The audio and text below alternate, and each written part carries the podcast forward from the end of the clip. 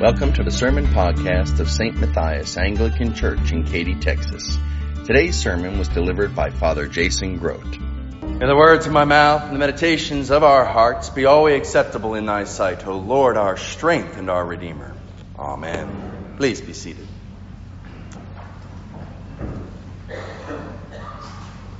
Today is the fifth and final Sunday of the Easter season, known in our traditional circles as Rogation Sunday.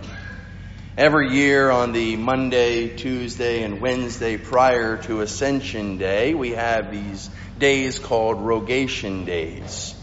And today is called Rogation Sunday because it's the Sunday which precedes these three Rogation days. And I put a, a little bit of that information, an introduction to Rogation Sunday, in your bulletin. So I'm not going to repeat it all here and now, but basically the word rogation comes from a Latin word, and it generally means asking or petitioning. And these three rogation days through the centuries have traditionally been days of prayer.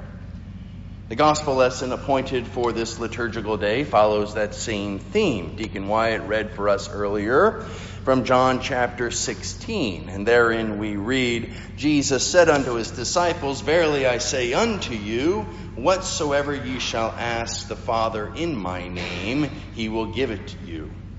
Hitherto have ye asked nothing in my name. Ask, ye shall receive, that your joy may be full. And we can see the relation of that passage to the word rogation and rogation days. But to understand more fully, we must also think about them in the context of the whole of the Easter season.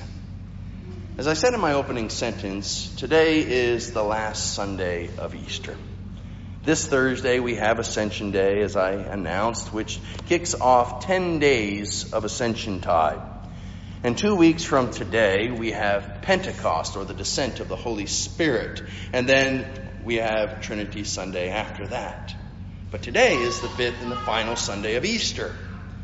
And today's lessons really serve as a conclusion of a series of Easter lessons, a body of collective lessons which set before us the meaning and blessings of Jesus' resurrection and the implication of that for our own new lives in Him. In the gospel lessons over the past month, we saw Christ breathe on the disciples and say, My peace I give to you. We heard him speak of the one sheepfold under the Good Shepherd. Deacon Wyatt preached that week, where he personally knows each of his sheep by name and where he protects his sheep. We heard of the eternal joy that shall come, and that that joy no man can take away.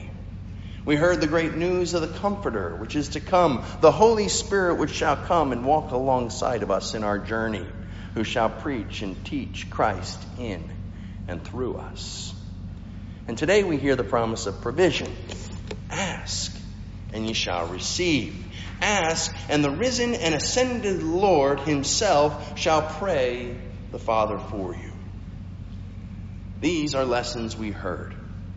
And while the gospel was showing us all the blessings of his atoning work for us, the epistles have been providing us with practical exhortations of how we are to live in the world but not be of the world, of how we are to live the new life according to the resurrection.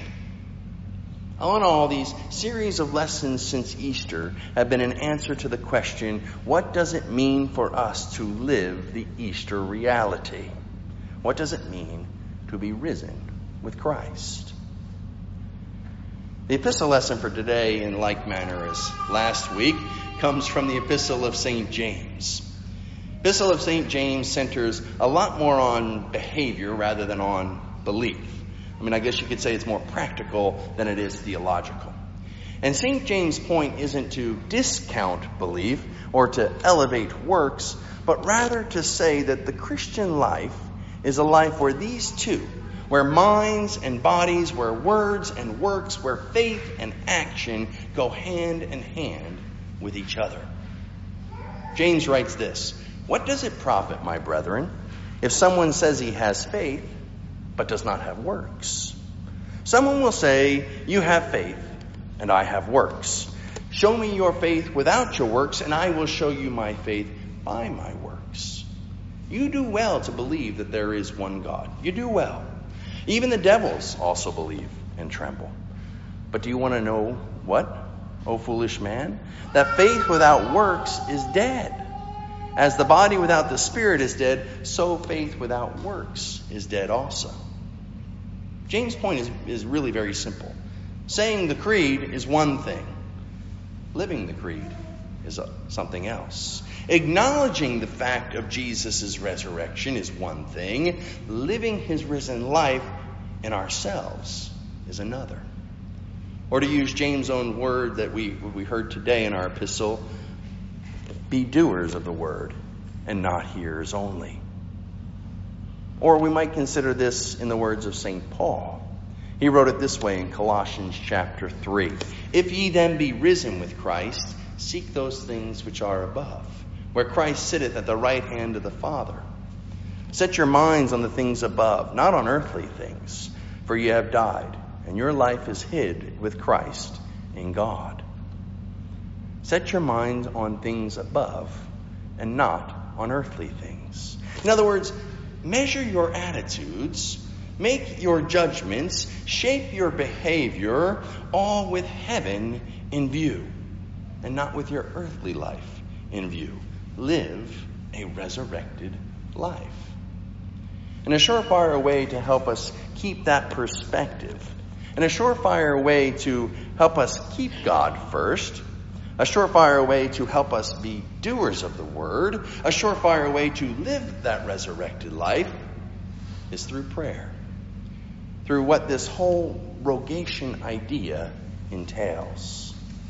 Prayer is really about relationship.